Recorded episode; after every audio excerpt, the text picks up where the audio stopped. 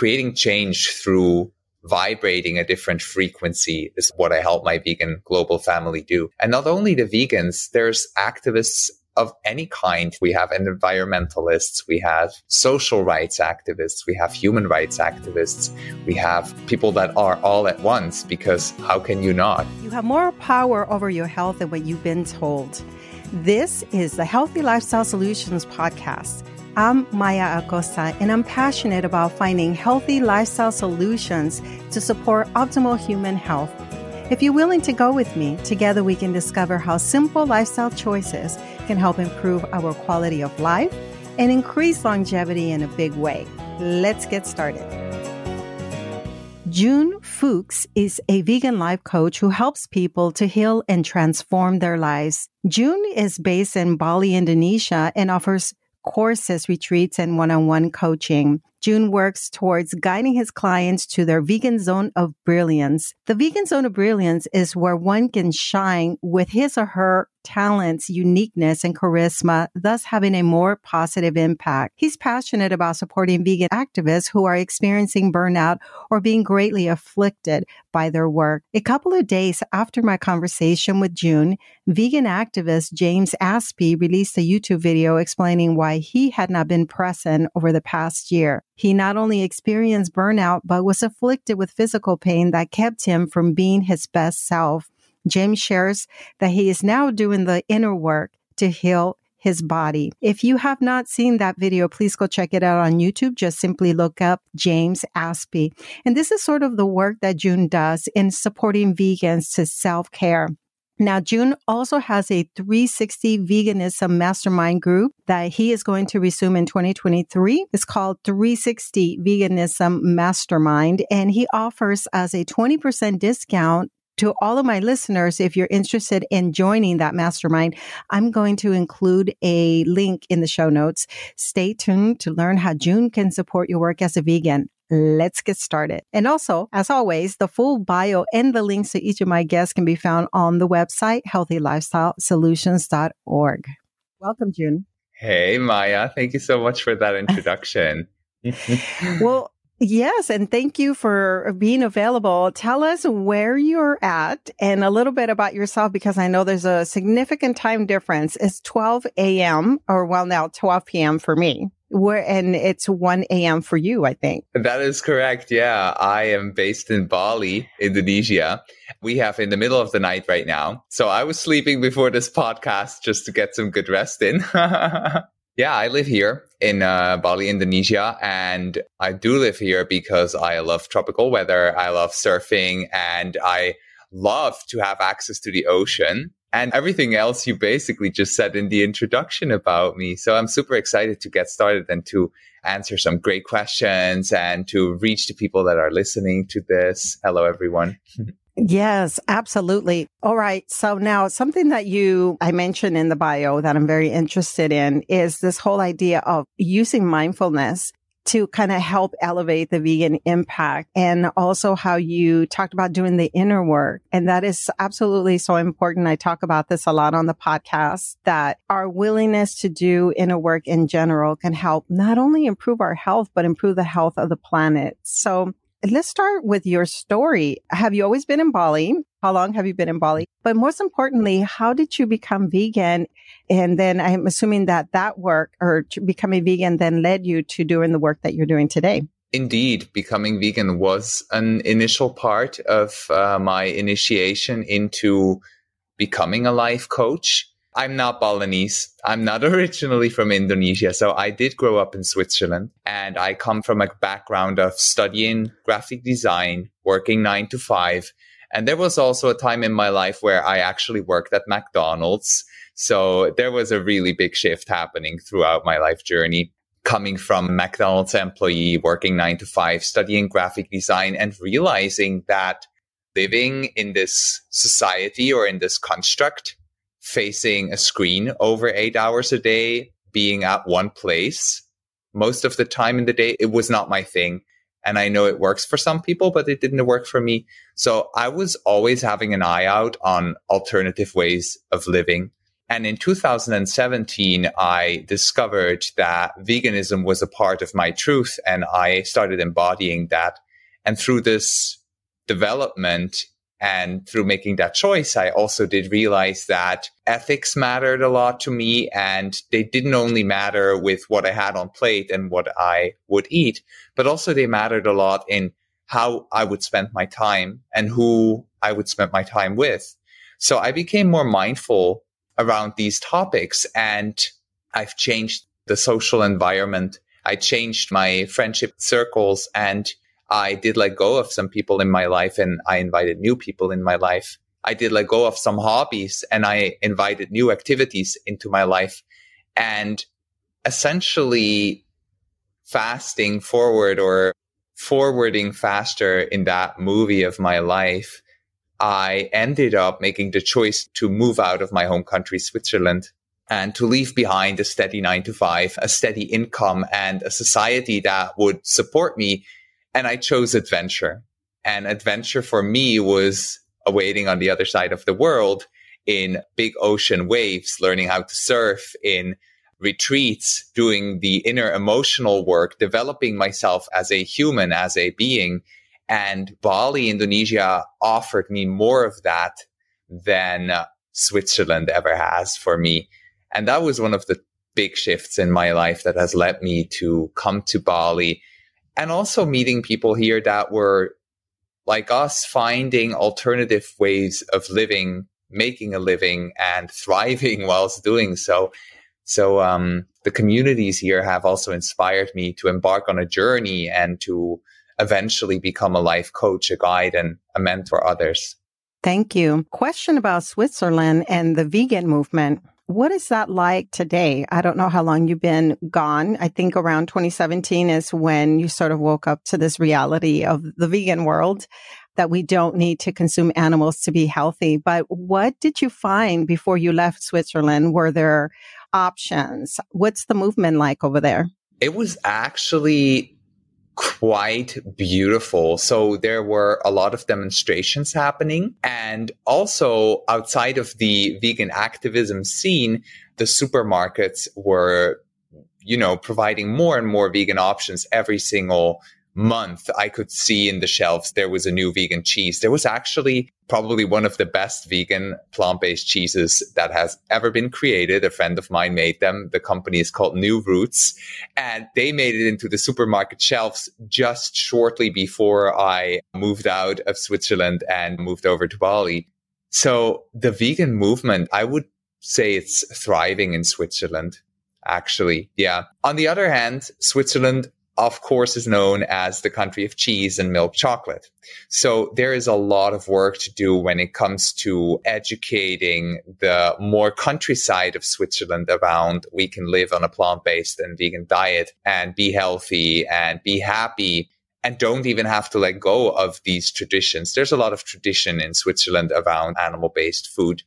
So having these two parts in mind I look back on a country that is developing fast when it comes around or when it comes to plant based food and vegan food and the movement and the communities.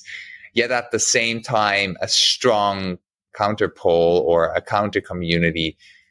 So Switzerland has this very proper image towards the outside world, very neutral, but living in it, I've experienced it as actually very, very political, like very strong political parties having opinions against each other's opinions. So there's these two strong counterparts. But as I said just before I left, and I left for good in 2019, I haven't been back in Switzerland since December 2019.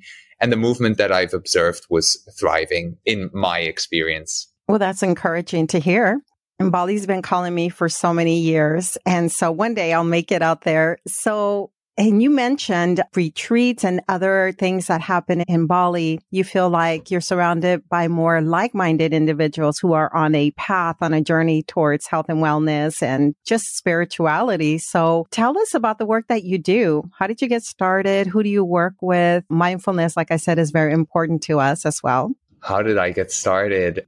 That's a really beautiful story because when I came to Bali, I didn't immediately start coaching and guiding people. I was so much on my own journey, discovering trauma work, discovering my emotional landscape and experiences I had in the past that just needed some more love and attention. Inner child healing, for example. And I came here also because I was in a uh, loving relationship with an Indonesian man for a, a, time before I decided to move here for good. And shortly after I moved here, that relationship ended because it was just a very, very toxic environment. And that initiated a process where I opened myself up to visit different retreats and visit different like workshops and courses around breath work, around de-armoring work, around body work and mindset work. And so I didn't start immediately as a coach because how can you guide someone if you haven't allowed yourself to be guided? And how can you coach someone if you don't know the process of being coached yourself? So first of all, I needed to allow myself support and allow myself people in my life that would heal, guide, support, mentor, and coach me. And then at some point, there was an echo coming back. And that was the initiator for me. And the echo came through various people almost on a daily basis. And the echo said, or those people said, what do you do to consistently have such a positive or encouraging or loving energy around you? There is something about your energy that just strikes me. And every time I see you, you seem to be okay and happy. And I ended up answering that question always the same. I said, well, because I've looked enough inwards to actually really be in love with who I am and be happy with who I am. And so that echo made me realize that there is something that I've developed and discovered for myself that I want to share with people. And I want to see people thrive and be okay with who they are and be happy, joyous, and balanced the same way that I felt. And then I was looking for ways to give that a shape. So I started creating courses at some point. I started looking into guiding people, mentoring people, and eventually out of that echo, my life coaching business grew. And along the way, obviously, I've done some trainings and workshops, but the main aspect of it was my own life journey. That was the foundation of me building a life coaching business. That's a beautiful story. The fact that you ended a significant relationship sort of freed you up to then continue to go within and to do work. I love that you talk about doing the inner child work, which I'm familiar with that I've done. I feel like we're never done in a sense. I feel like I've been doing my work for many years.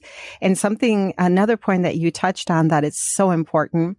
And the way that I heard it once said by another coach that worked with me was that I'm going to use the word coach in this sense because a lot of times I think that therapists are restricted, psychiatrists are restricted by their licensing in terms of what kind of work that they can do. And, you know, a therapist may not necessarily or psychiatrist may not necessarily do the work for themselves. And I'm not trying to generalize. What I'm saying is that there is a distinction in terms of who you're working with. If you're working with an individual that's gone into those dark places, that's done the healing around trauma or has done the inner child work, they know how to guide you more profoundly to really get in there and release some of that pain that we have. And I'm recently reading Gabor Mate's the latest book. I forgot the title of it already, but he's talking about living in a, in a society that traumatized us and continues to traumatize us or trigger us. You're probably familiar with what I'm talking about.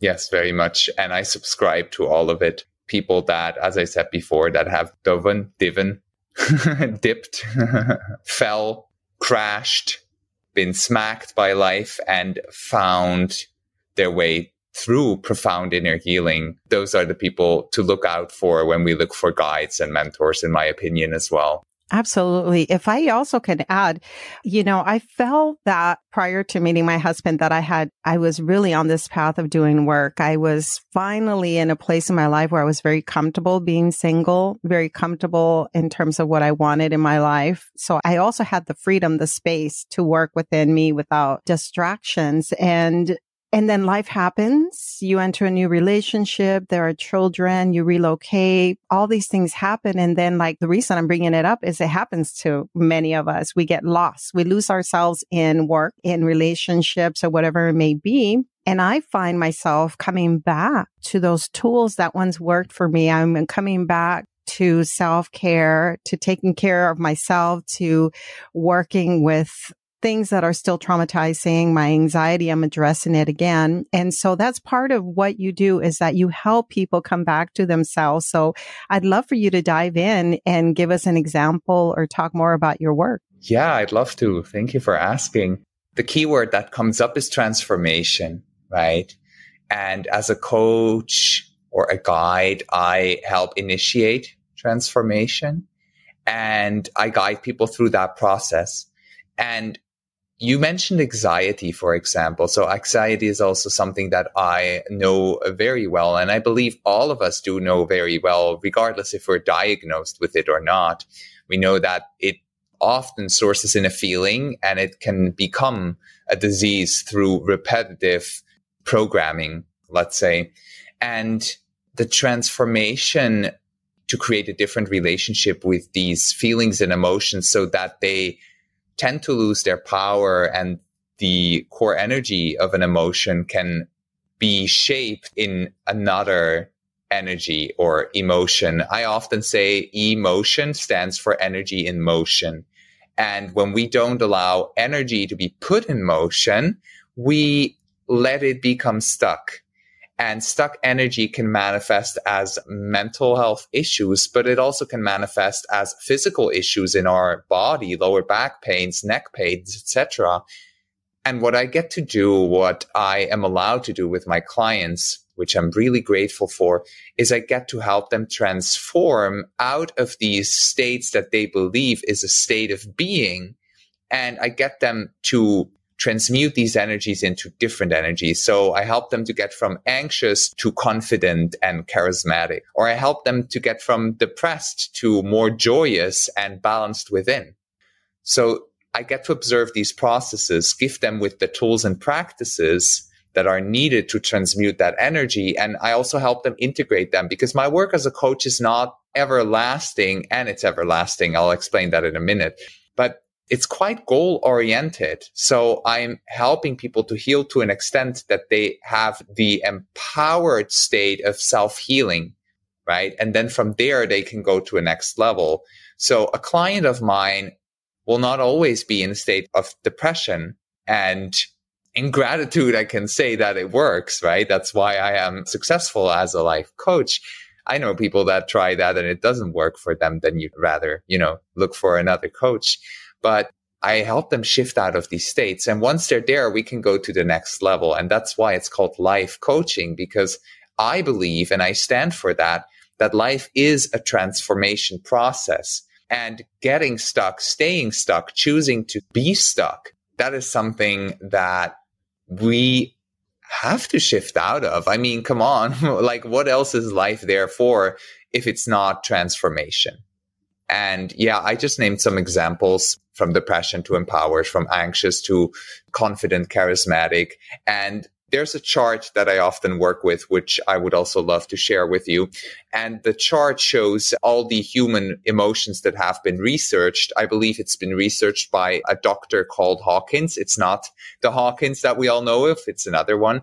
Yet he researched that there is a vibrational or a frequency to each emotions and there is low frequency emotions and more high frequent emotions. And the high frequent emotions are the ones that we love to experience more. And the low frequent one are the ones that we don't really enjoy, such as sadness, such as anger, frustration, hatred, etc. And there are ways that I've learned both as a life coach in my certification program that I've walked through, plus my own life experience, to shift from these states into love, joy, compassion, happiness. And we use the body, we use the mind, we use a holistic way for that. And that's what I love most about my work is that since I'm the core and I'm the one who decides how to work with the clients, I'm also the one who decides to look at it from a holistic perspective and to look at it from, okay, the body, the way you nourish it, the way you eat, drink, the way you spend your days, the thoughts you allow every day. And yeah, I'm trying to sum up the word holistic, but just keep it at the word holistic. I believe everybody understands that. And um, did I answer the question? I think oh, I did. Yes. I, I love what I'm hearing. This is all, you know, what I'm familiar with and what I believe in. I currently have two life coaches that I'm working with. And really, I say this a lot on my podcast, but the pandemic woke me up to the work that I still need to continue to do. And it's interesting because I thought, like I said, that I had been on a, you know, I've been on a path. I thought I had resolved many of my issues and nope the pandemic just said, I'm still here. Some of my issues are still here. And I've been doing work since 2020 or 2021 with a couple of coaches. And I'm just going to continue to do that work because I was that person. And you probably know this, June, that person that didn't want to feel anything that wanted to just push all the emotions down and not address trauma that sometimes feels like can destroy us as we're working, doing the work. And so I appreciate what you're saying. Absolutely. And I'm familiar with, I think it's David Hawkins, the power versus force book on emotions. And so I am familiar. And now that I'm doing the work and I go off of what I'm taught, when I am noticing that I'm feeling angry or upset or whatever it may be, I now just say to myself, hmm, I'm feeling this. I wonder what is happening. And I allow myself to be with it. I no longer drink. And I know that that's another thing that you support your clients with. In other words, all the other things that we do to numb ourselves from feeling what is there but we don't want to feel. So I think that you've explained it nicely. I don't know if you want to talk about addiction, but I will tell you that I have another question for you since I know that you support vegans. I was wondering if you can tell us how you support individuals who make that transition from waking up to understanding animal cruelty. That's the hidden truth. It's hidden from all of us who once consumed animals. No matter what was on your plate, it was hidden from us. We wake up to this reality that we at one point contributed to that. How do you work with people who experience that cognitive dissonance that and the psychological trauma of it? That's one part. And how do you support people as they continue to, you know, be part of a family that contribute family members and friends who are still consuming animals? How do you support them in that?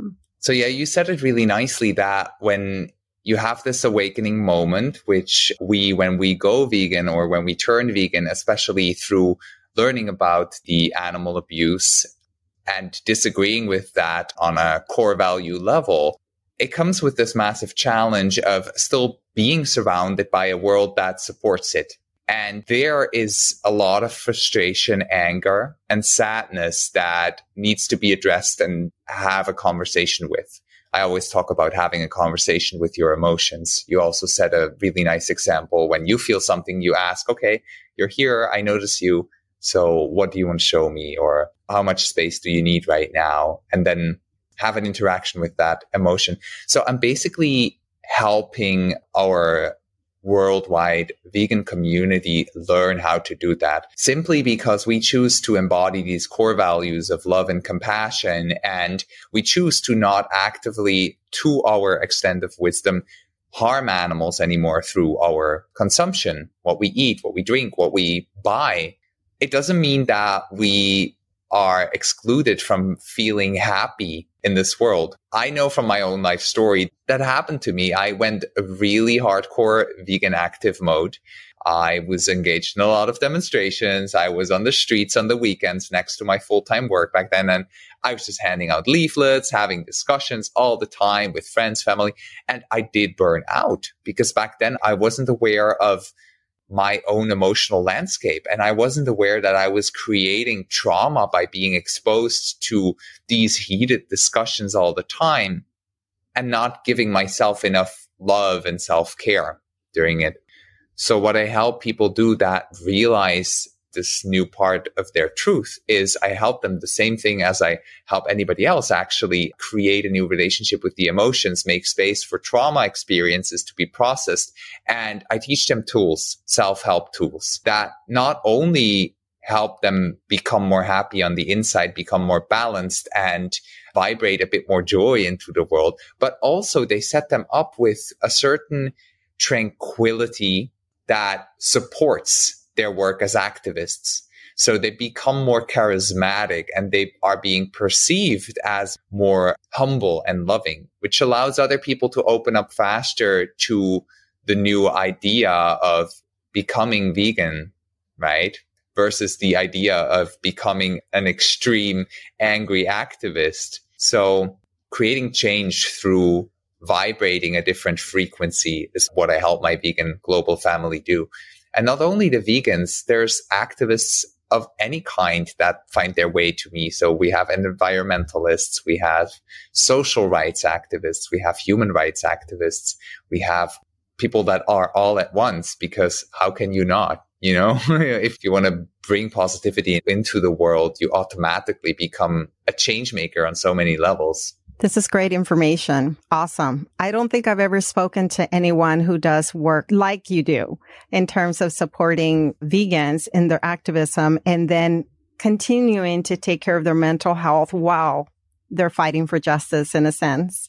Now, when I was younger, like in my 20s when I, you know, highly influenced by everything in college, I wanted to be an activist. I just, I don't know what kind. I just really women's right was big for me, but I wanted to be an activist way before I became vegan. And what pulled me away from being active was the negative energy because I already had enough trauma in my life. like I already had enough negativity that I grew up with. I didn't want to feel more of that negativity. And so that is one reason why I've shied away from being a certain type of activist. But what you just said really appeals to me in the sense that you're changing the vibration that you're functioning at, the energy that you're sending out when you're outreaching and you're changing the approach, the conversation. And I too was very, you learn the information. You just want to share it with everyone. And I felt like I was too aggressive early on and might have pushed away people close to me. And ever since then, I became vegan in 2016. Ever since then, I have not been able to convert those people as a result because I was too aggressive. And I also find that people become uncomfortable around us. They begin to question, is it okay? Can you eat with us at this restaurant? Are you okay if I eat my meat in front of you? And I may be comfortable. Like for me, what I'm doing now, my focus is in how I interact with other people. That's become priority to me that I treat people with respect, but the roles are changing. And I wonder if you can tell me a little bit about what you think might be happening which is people are becoming uncomfortable around us. And I say myself and my husband.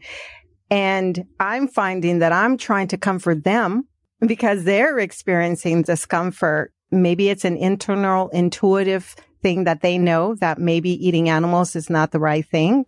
What do you think is going on? There's definitely that voice.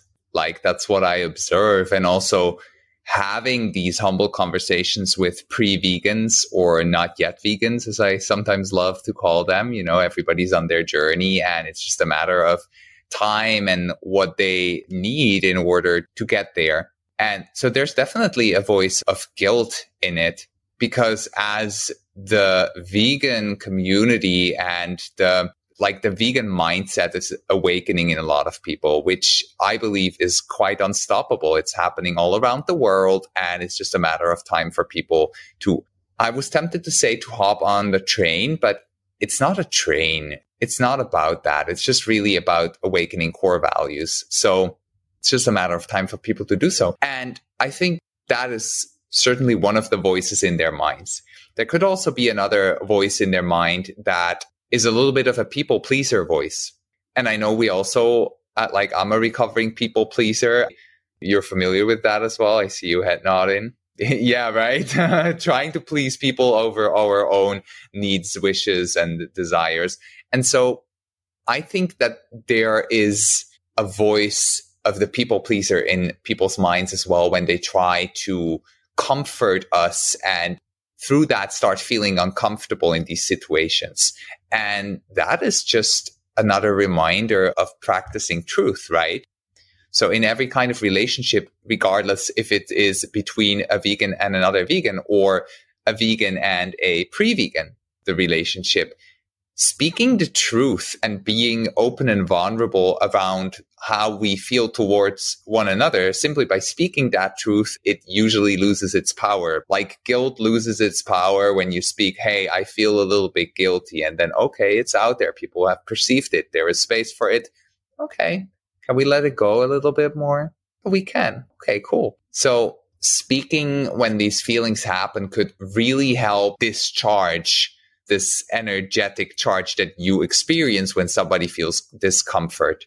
So a question that could be asked in such a situation could, for example, be, Hey, I kind of feel that there's a discomfort in the space. Does anybody feel that too? Or I kind of feel that because we eat different things right now, there might be some sort of guilt in the space. Like for me, I'm experiencing some sort of that. Is that, does anybody relate? Right? And that's a level of communication that can discharge these situations quite fast. Well, this is a perfect timing in terms of what we're having a conversation about. I'm scheduled to speak with my life coach, I think tomorrow, and I was going to run this scenario by her, but I'll share it because Thanksgiving and other holidays are coming up and people like myself will be surrounded with, I love how you said it, pre-vegans. This is wonderful. I love the psychology and the, how you choose the words carefully. I just came back from a trip and it was a group of eight of us and we rented a house. And I actually said to my husband, did you tell them ahead of time that we're vegan? Because I'm the person that likes to address the elephant in the room. I don't like the awkwardness of it all.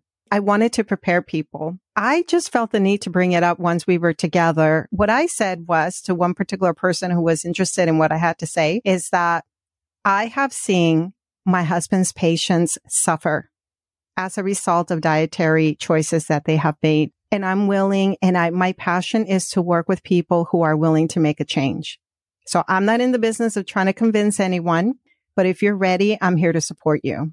But what could I have said, June? How could I have planted a seed so that they could kind of continue to think about why we have made this choice? Well, I find the sentence that you just said is quite powerful, and here's why. I'm a big fan of speaking into somebody's future or next level self to start calling that in already. And they might not realize that in their conscious mind when their future self is being called in but that does leave a seed and it doesn't leave a seed in their past it actually leaves a seed in their future. I'm not sure how familiar you are with manifestation work and meditation work. I bet you are and i bet a lot of listeners are into that as well right? Thumbs up yeah. So when we do manifestation work on ourselves right we very often focus on a vision that takes place in the timeline that we're in, the 3D or the physical timeline in our near or further future. So we're manifesting something in, we're calling something in closer to us through, let's say, a meditation practice or a journaling practice or a manifestation practice of any kind, really. And we can apply that in our conversations as well. So I think you did a really smart move there. And very often it is a bit underestimated because we're not sure if we should have talked about, you know, their now and their past. But when we talk about or when we speak into their next step or their next level, we start calling that in already. And that leaves the seed in the realm of manifesting you can call it in the fifth dimension, even if you practice to adjust your brain waves and tune into the field or into the fifth dimension, the quantum field, as quantum physicians um, speak about it. And I think that's a really cool move to do. Now, wording these things is a very beautiful gift and a very beautiful practice that we can use as activists and advocates. So you're sitting there as the embodiment and proof that like it does you good, it does your mind good, it does your body good, and your husband is there too. So something that I do love to say is I love to start my sentences with in my experience or in my observation. I've been feeling much greater. I've been feeling much more energized. The people around me that I get to meet through living this vegan embodiment, they feel very vibrant. They feel very alive. And that's just my observation. But I see people getting healthier than ever before through that. So I speak about my story, and that's actually also something I wrote in my ebook about. I wrote about your story is your superpower. But your experience cannot be denied unless the other person is so in their own world that they don't listen to what you have to say. And then you let them do that, you know, until they don't. But your story is your superpower. So if you bring that in, and sometimes your story doesn't even need words. I'm cheeky. I have a charismatic presence. So sometimes when people ask me, and how do you feel? I'm like, look at me. how do I feel? what do you think? right? Right. One more thing, Paul Watzlawick was a communication expert, and he said this one sentence that I always bring into every piece of content or often into my coachings. You cannot communicate. Like you being communicates. So overthinking about what could have been said or not is sometimes not even needed because simply you being there communicates. And I bet you not. They were talking about you and your husband after that dinner. They were like, well, that was maybe weird. That was awkward, but they look really good. Like they look really healthy. I bet that was happening for some of them. I know it was happening because one person came up to me and told me. and so, and I'm so glad we're having this conversation. And I think I want to continue to speak with you after this recording, of course, because I have two life coaches, but you're talking about you come from an ethical and a health, you're a vegan for all the reasons. And so not every coach has that perspective and understanding of what it's like to be in the middle of a group and feeling like you just want to go hide under a rock. And that's how sort of a little bit how I was feeling like not defensive, but almost like I'm the one in the wrong. Like I'm the one that's putting it, making everyone else feel embarrassed, ashamed, discomfort or uncomfortable. So I'm glad that we're having this conversation because I know a lot of people are in that situation. Once they make these changes, even if it's not just about, it doesn't have to be about food. If I change how, you know, my religion or how I exercise or something, the people in my circle are going to feel uncomfortable. There's this unspoken thing about they begin to feel, well, should I do the same thing? Should I go on this path, on this journey? If I decide to be a Buddhist, some people are going to question uh, their relationship with me, I think. But of course, it's important for me to always say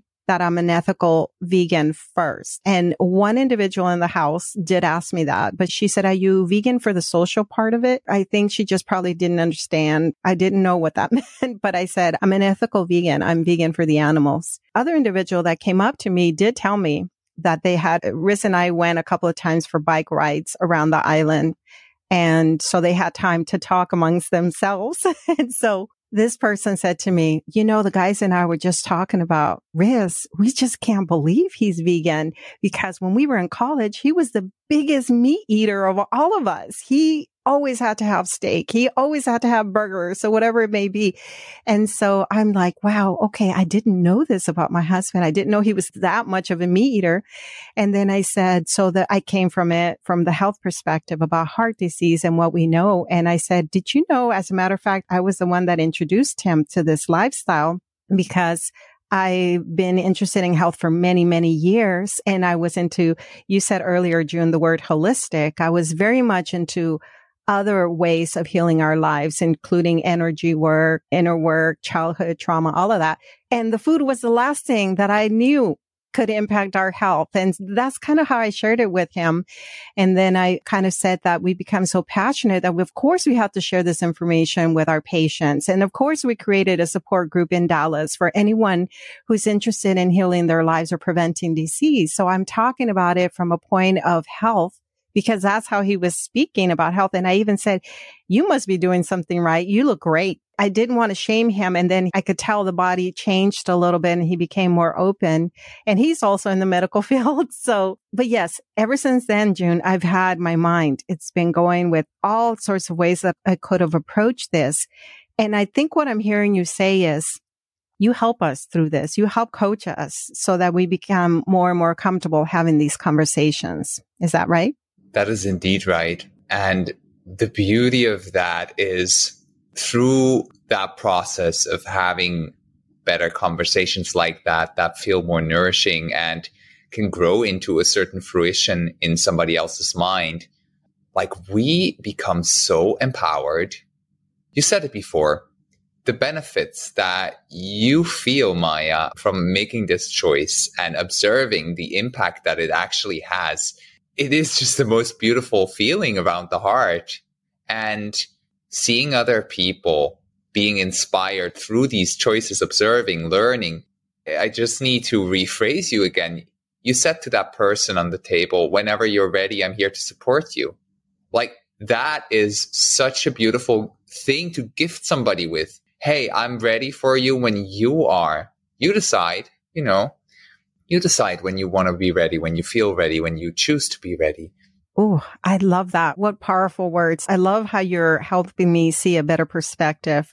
But I think that you've already helped me to see how maybe I did plant the seed. And I can't do it in a large group setting because it's almost like I can be bombarded by people debunking what I'm saying. But when someone approaches me, like I was approached a couple of times individually, then we can have a gentle conversation without judgment, without shaming.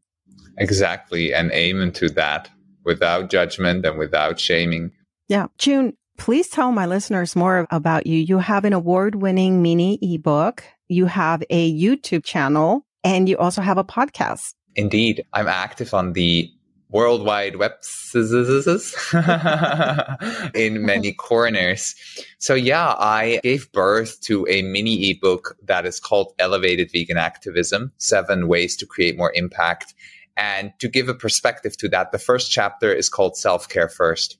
So it's first and foremost focusing on personal development as a vehicle to create more impact and to elevate the vegan impact that you can have in the world, but it can be applied to any kind of impact that a change maker would want to have as you said so nicely when you were younger, your dream was to be an activist for women's rights. And I was actually having a conversation just today and somebody asked, why be a change maker? Like, why is that important? And I said, well, because at your heart you are, you are already seeking to see positive change in the world. It's just a question of awakening that voice and letting it translate into action.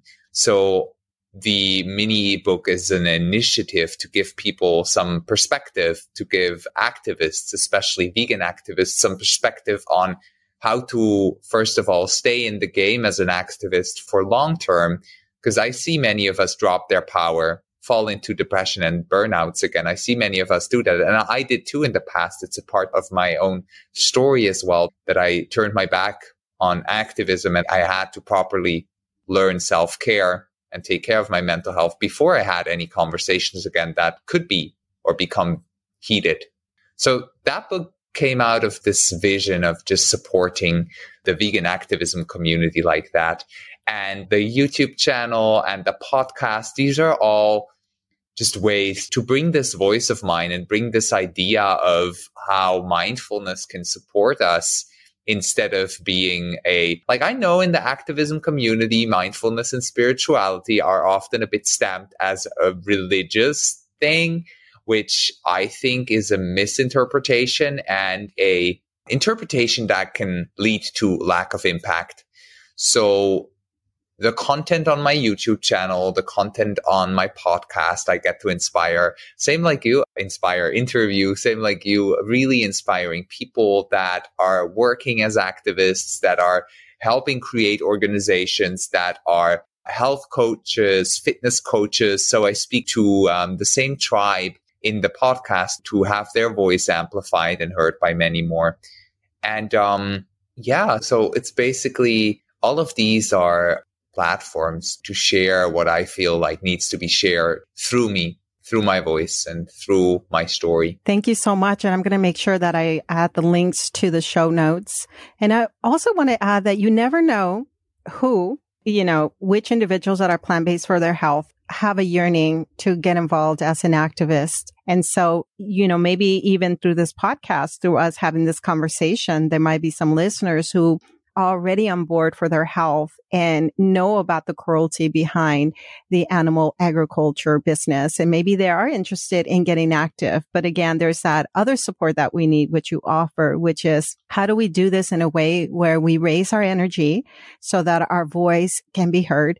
And also, how do we take care of ourselves so that we don't burn out, so that we don't become traumatized by the content that we may see during that activism? Yeah, that's one of the biggest challenges, right? Being exposed to everything that you are speaking up for to not happen anymore.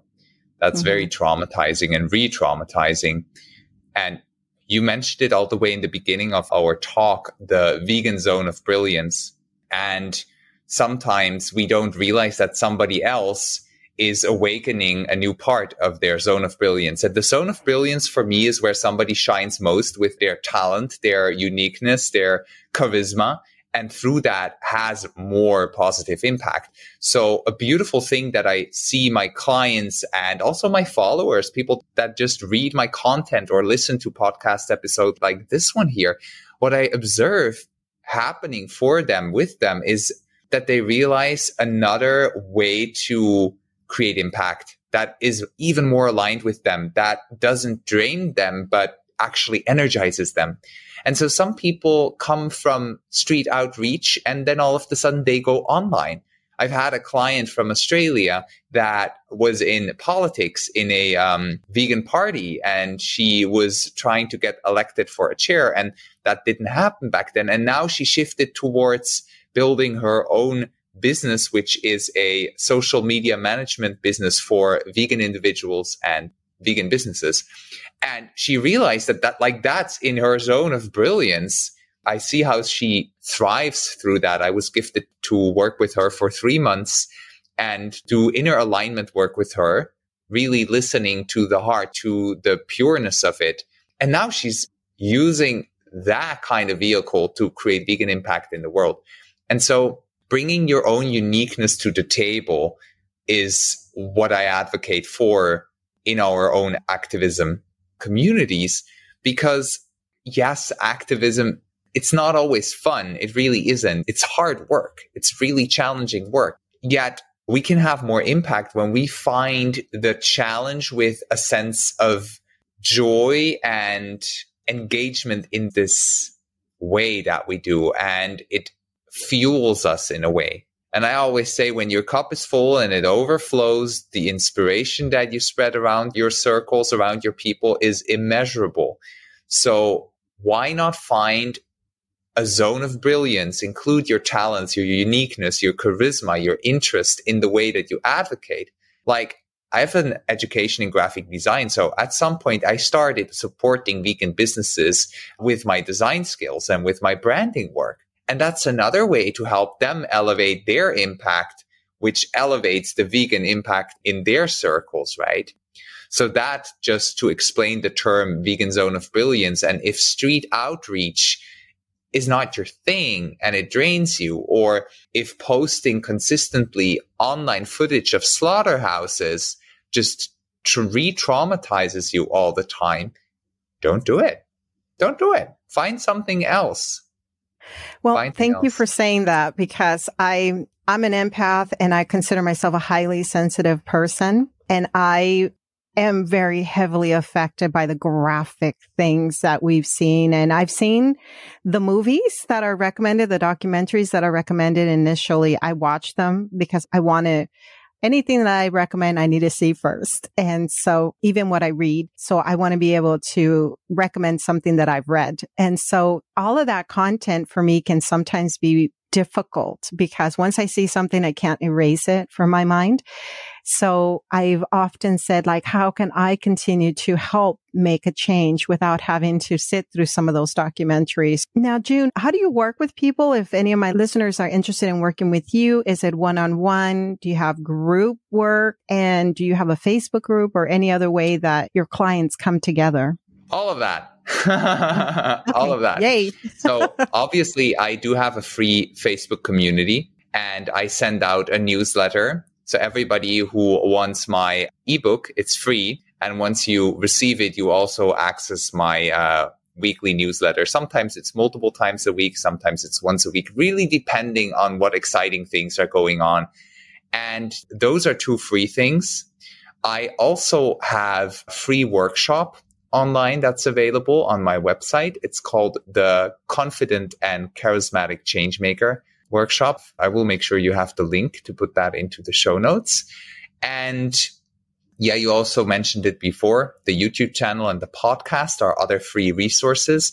If somebody wants to take the step and to work with me, I have different levels of that. So the first level is for activists, advocates, vegans, and change makers that want to elevate their mental health and grow more emotional resilience so that they can become capable of consistently creating impact.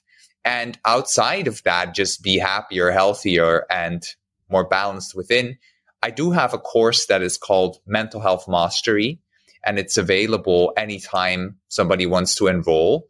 It comes for 249 US dollars and with six modules teaching mindfulness foundation practice and advanced practices such as meditation, breath work, mindful movement, ecstatic dance. It's a lot of fun to do the course. Yeah, it's really a lot of fun.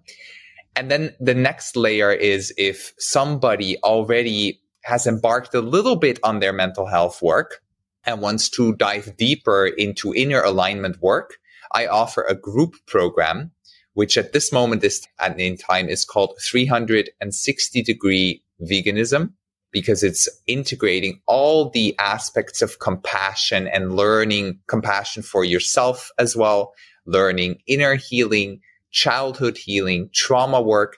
And that is a mastermind that I run multiple times a year. I invite a small group of vegans into it multiple times a year. And that comes with live group calls. It comes with access to different courses that I've created, including the one I mentioned before. And then there's another course that also is a part of the components of that mastermind, which is called conscious relating.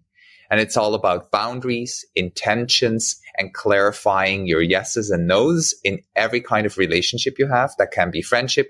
It can be in a conversation about activism. It can be in your marriage. It can be in your lovership and partnership.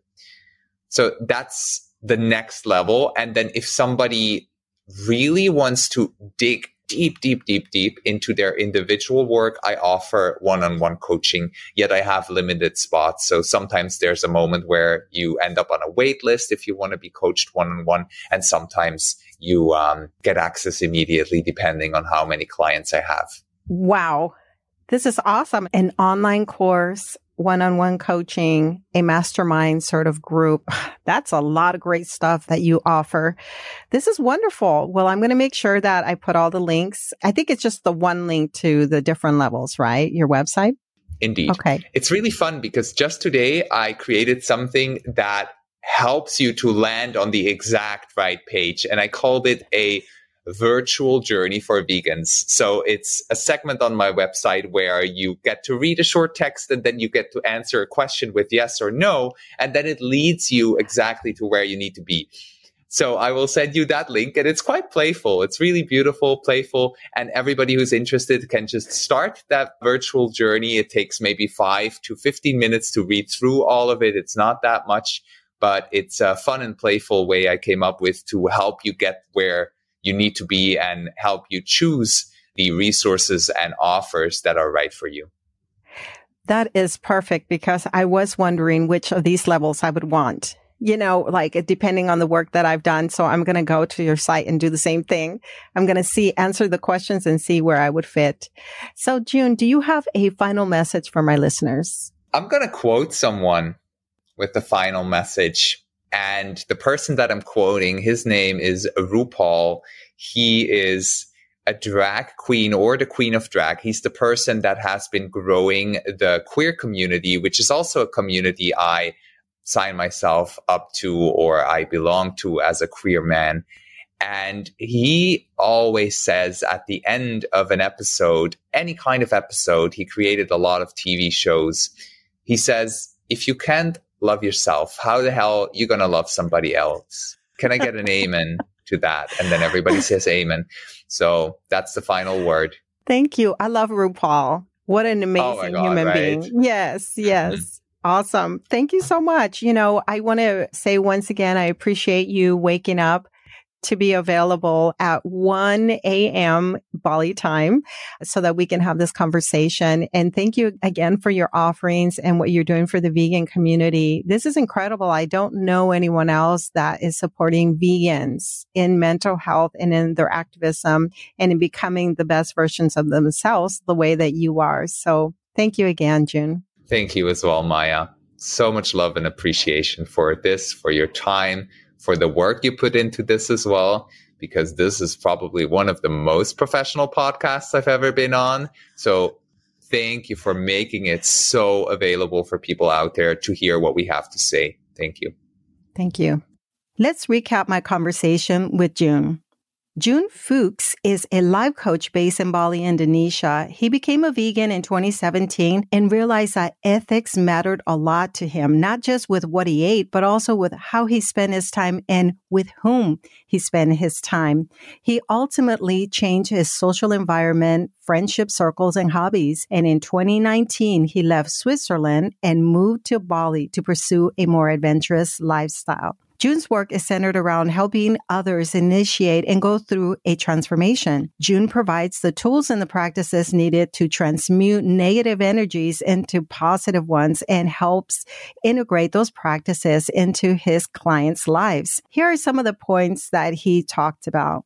Emotions are energy in motion. We must first become aware of our emotions to allow energy to flow. When we don't allow energy to flow, it can become stuck and manifest as mental or physical health issues. Once we become aware of our emotions, we can begin to release them. Releasing those emotions can then transmute them into positive ones. Breathwork, journaling, and meditation are helpful tools for releasing stuck emotions. The goal is to help the client reach a state of self healing where they can move on to the next level. Some of the tools and practices that a life coach may help to shift a client's energy include focusing on positive affirmations and visualization, breathing exercises to promote relaxation, guided meditation or relaxation, yoga, and other forms of exercises. And using these techniques, a life coach can help a client move from a state of stuck energy to one of healing and balance. And as you can hear, June is wonderful at doing this kind of work. And I was able to share so many concerns that I myself have had recently. I hope that you found this conversation to be useful. And I'm going to add all the links for June in the show notes. I hope that you enjoyed this episode. If you did, please send me an email. It's plantbasedmaya at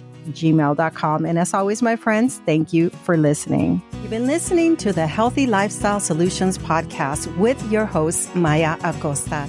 If you've enjoyed this podcast, do us a favor and share with one friend who can benefit from this episode. Feel free to leave us an honest review on Apple Podcasts. That helps us to spread our message. Thanks for listening.